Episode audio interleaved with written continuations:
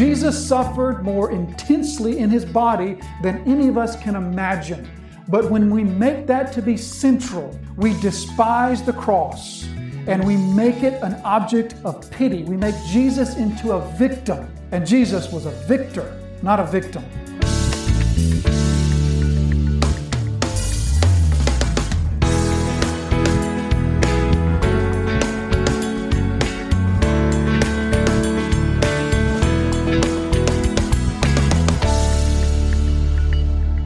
Luke's gospel, let's look from verse 27. And there followed him a great multitude of the people and of women who were mourning and lamenting for him. But turning to them, Jesus said, Daughters of Jerusalem, do not weep for me, but weep for yourselves and for your children. For behold, the days are coming when they will say, Blessed are the barren and the wombs that never bore and the breasts that never nursed. Then they will begin to say to the mountains, Fall on us and to the hills, cover us. For if they do these things when the wood is green, what will happen when it is dry? So Jesus encounters these people who are mourning and lamenting through him for, for him as he's making his meandering sort of sad parade, we could say, through the streets of Jerusalem. So as he, as he encounters these people who are mourning and lamenting for him, for him, I ask myself, well, who are these people? Because I don't see the crowd, this Mark calls it, um, I'm sorry, uh, Luke calls it a great multitude. Matthew calls it a great multitude also. So it's a lot of people. This is a flock of people. This, the streets of Jerusalem are packed from Passover. And this is just added to the excitement. There's people upon people upon people. So what among this crowd would mean, would mean that some people are lamenting and mourning for him? Because I remind myself that literally just about an hour ago, this is the same crowd that was crying, We want his blood. Crucify this man. So I don't find it very convincing that there were people among the crowd who, who were just emotionally sad over this and were torn and lamenting what was about to happen to Jesus, thinking that this was just this big mistake.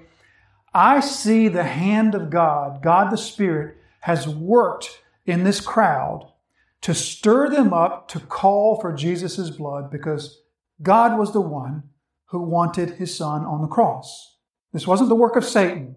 This was the work of God to call for the death of his son because it was his plan to crush his son. So this crowd that just literally minutes ago was crying for his blood, I don't now see them crying and lamenting for him. Instead, this is most likely what we would think of as professional mourners.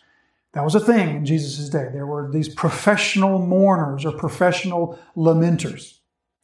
So when there was a funeral or, or uh, someone had died or someone was really sick, one thing that you didn't want is if you were a person of any sort of importance, you didn't want your funeral to be sort of this quiet, somber affair. You wanted people overcome with grief. And so there were these people called professional mourners. We come across them in the story of Jairus' daughter. Remember the story of Jairus' daughter? Jesus is on the way, doesn't get there in time, supposedly. And when Jesus gets there, there's already the professional, the professional lamenters who are, in the words of Matthew, making a big raucous, making a huge, loud noise over the wailing and crying that they're doing over the girl that has died. Now, certainly they were sad. Certainly there was a lot of sadness, but that's a picture of, of a profession of that day. I don't know if it was a full-time profession or just maybe a sideline gig, but there were these people that were paid mourners. And they were paid mourners because apparently they cried really well. So I don't know if that's a thing today, but if you can cry really well, maybe it is a thing today and you could have a sideline gig of being a professional mourner, but it was a thing in Jesus' day. So most likely these were professional lamenters. Now, why would there have been professional lamenters leading up to Jesus' execution? They were most likely under the pay of the temple. Now, why would the temple want to pay people to mourn for Jesus? Because it was the, the temple and the leadership of the temple, the religious, religious leadership that brought all this about. They wanted, nevertheless, to put on a certain appearance. Because this was still a tragedy for Israel. For an Israelite, a Jewish man, to be executed by Rome was still a tragedy, even though they wanted it to happen. So there was a certain appearance that needed to be maintained. A Jewish man was about to be executed at the hands of Gentiles, and Jews needed to be mourning for that. So there was these mourners. I, I feel like that they were most likely not genuine, but they were paid mourners. But either way, there are these laments and these cries being lifted up, these wails being lifted up because Jesus and apparently these other two men are being led to the place of crucifixion. And notice Jesus' words here. Returning to them, Jesus said, Daughters of Jerusalem. Now, don't take that to mean that Jesus somehow was expressing some sort of commonality with them, some sort of connection, as though they are people of his family. Daughters of Jerusalem was just a common phrase of the day that just referred to women of Israel. Daughters of Jerusalem. And notice this rebuke. Jesus will rebuke them in the sternest fashion.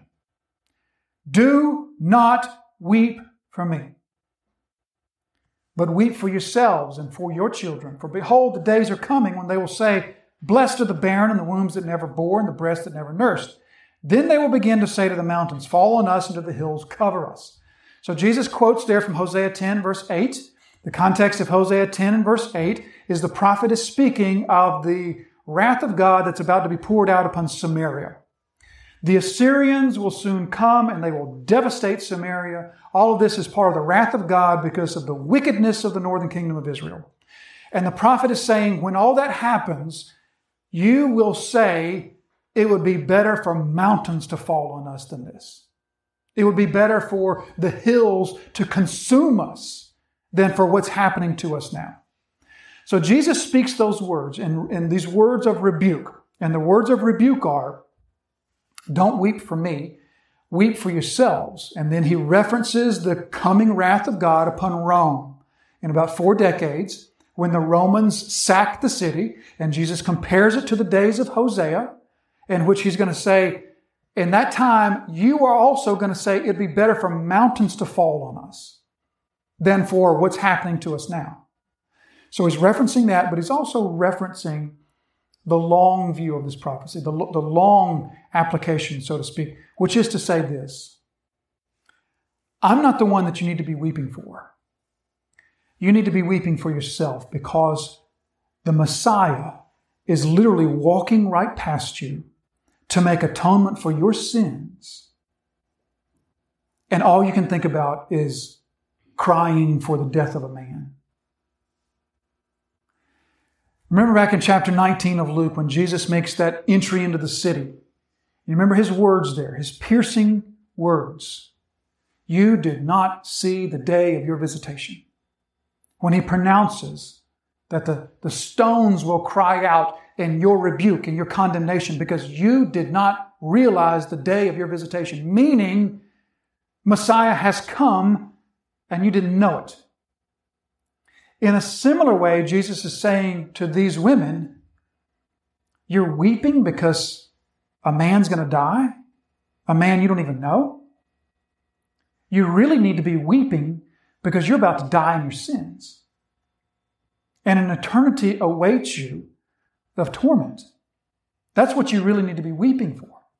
You need to be weeping because you're a sinner without repentance. And then he goes on to tell this proverb if they do this when the wood is green, then what will they do when it's dry? Meaning, if these things happen when things are good, or to put it another way, if you're rejecting Messiah when Messiah is here, what are you going to do when I'm gone? And then the rebuke gets even sterner. Jesus says, in those days, you'll say, Blessed are the barren, who, who uh, have the wombs that never bore, the breasts that never nursed. Do you know what the greatest curse for an Israelite woman was?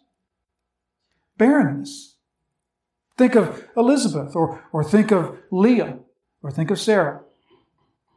And just the, the scorn, the scourge in which an Israelite woman considered it to be the greatest curse from God to be barren. And Jesus says, you will wish for that instead of what's coming. This is the sternest possible rebuke that Jesus could have given to her. Now, what is this about? What this is really getting at is, I believe, a misfocus or a misemphasis on what's happening. They are lamenting, they are mourning that a man is about to suffer in his body and die.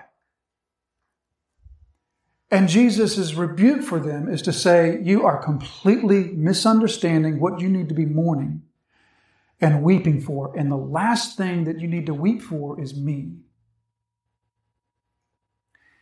You see, what this shines a light on, I think, is something that's very, very common this time of year in the church, and that is an inappropriate and a wrong focus on Good Friday, which is to say, a focus on Jesus' physical suffering. We've all seen this. I have sat under sermons in which the whole, basically the whole sermon was about the physical suffering of Jesus. Most of us in the room have watched movies like Passion of the Christ, and which is just physical suffering. And that physical suffering can, in a sense, it can sort of grab our attention and draw us in.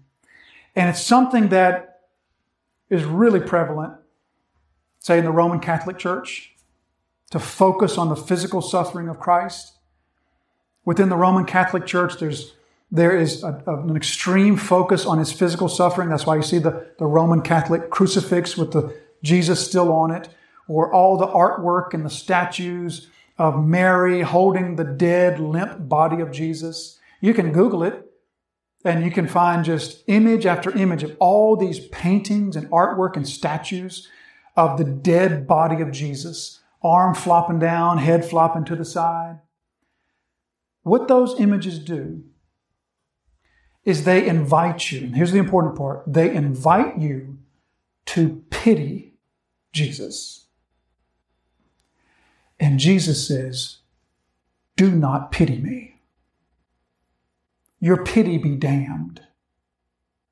I am not an object of your pity. Jesus is not one to be pitied. He is going to this cross in victory. He is going to this cross to achieve what he and the Father have planned for eons. He is going to this cross, as the writer of the Hebrews will say in Hebrews chapter 12, verse 2, with joy, despising the shame. Yes, Jesus was crucified in shame. But his desire is not for us to look upon his shame and just focus on the shame and the physical suffering and the physical torment. All of that, those sorts of thoughts and those images, they invite your heart to pity Jesus. And Jesus most emphatically rejects your pity. Jesus is not an object of pity. You know what thoughts of pity stir within us? Thoughts of pity necessarily bring about in our mind thoughts of victor and victim. And if there's a victim, there has to be a victor. And if Jesus is the victim, he's not the victor. Jesus is not a victim. And this is why this woman's pity, whether it be genuine or paid for, this is why this woman's pity is so offensive to Jesus.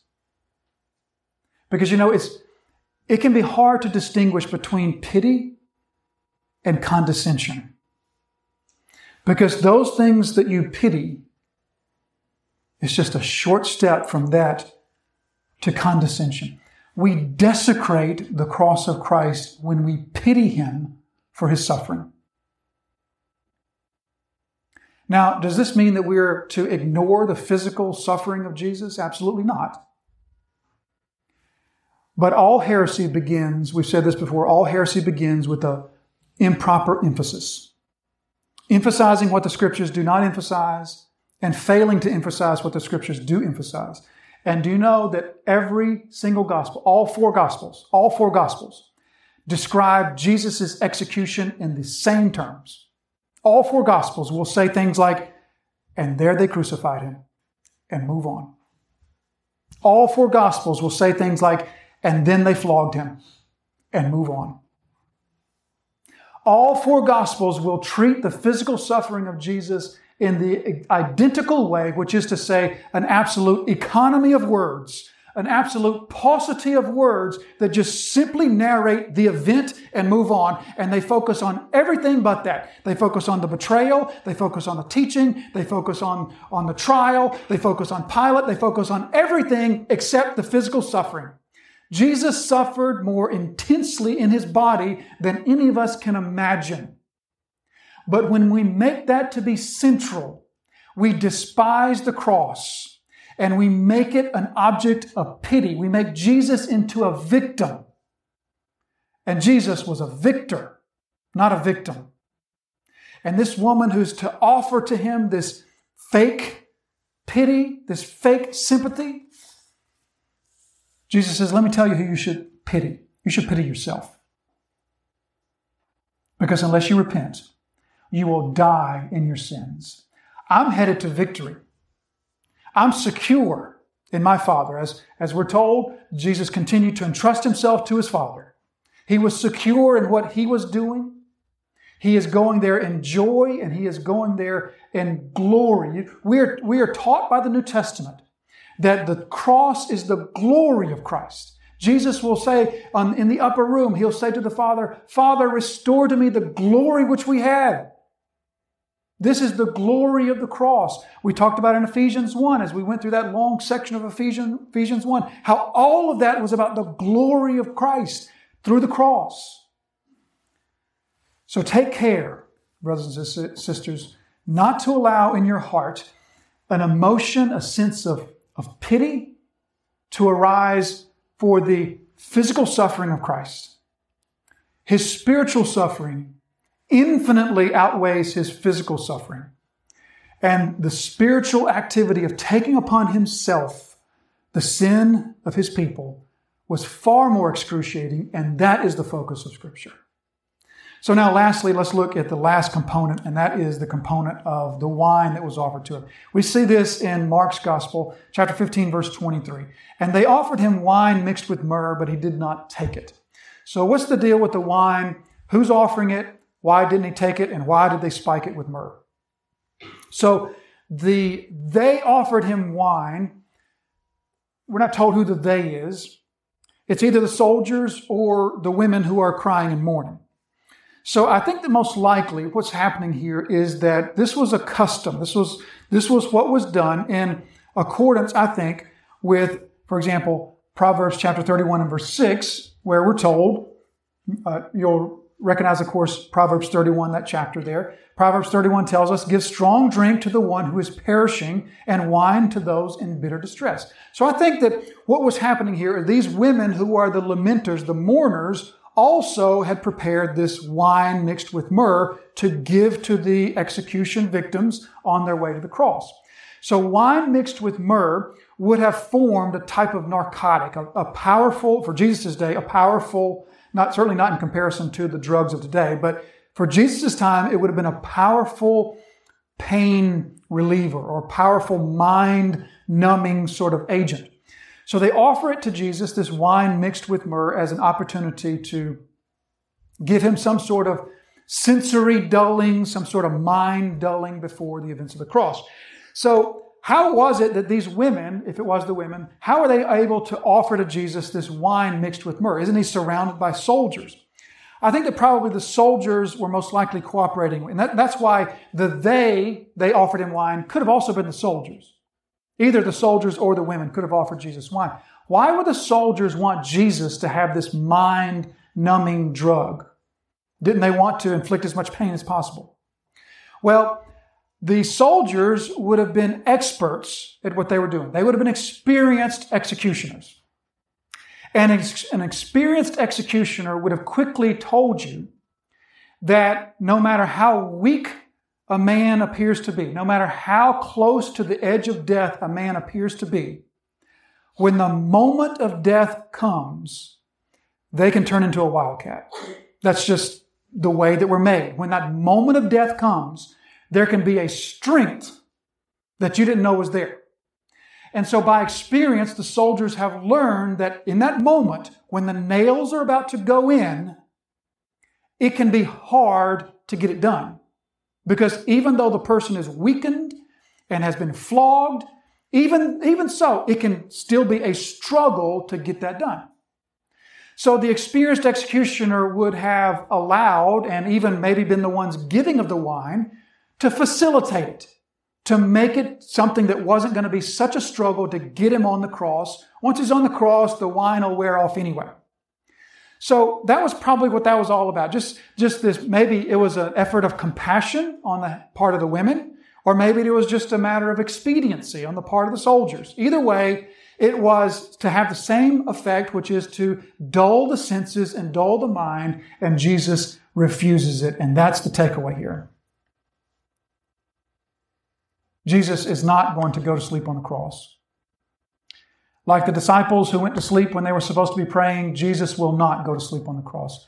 He will be wide awake through the whole experience. And this is, I think, something that's incredibly comforting for us, incredibly encouraging and comforting.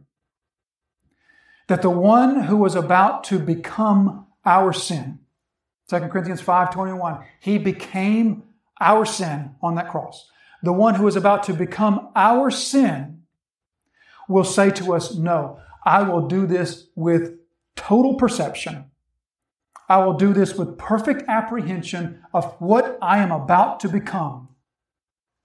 Our Messiah needed no dulling of his senses or weakening of his mind in order to embrace the sin that he would become in order to save his people. And isn't that encouraging?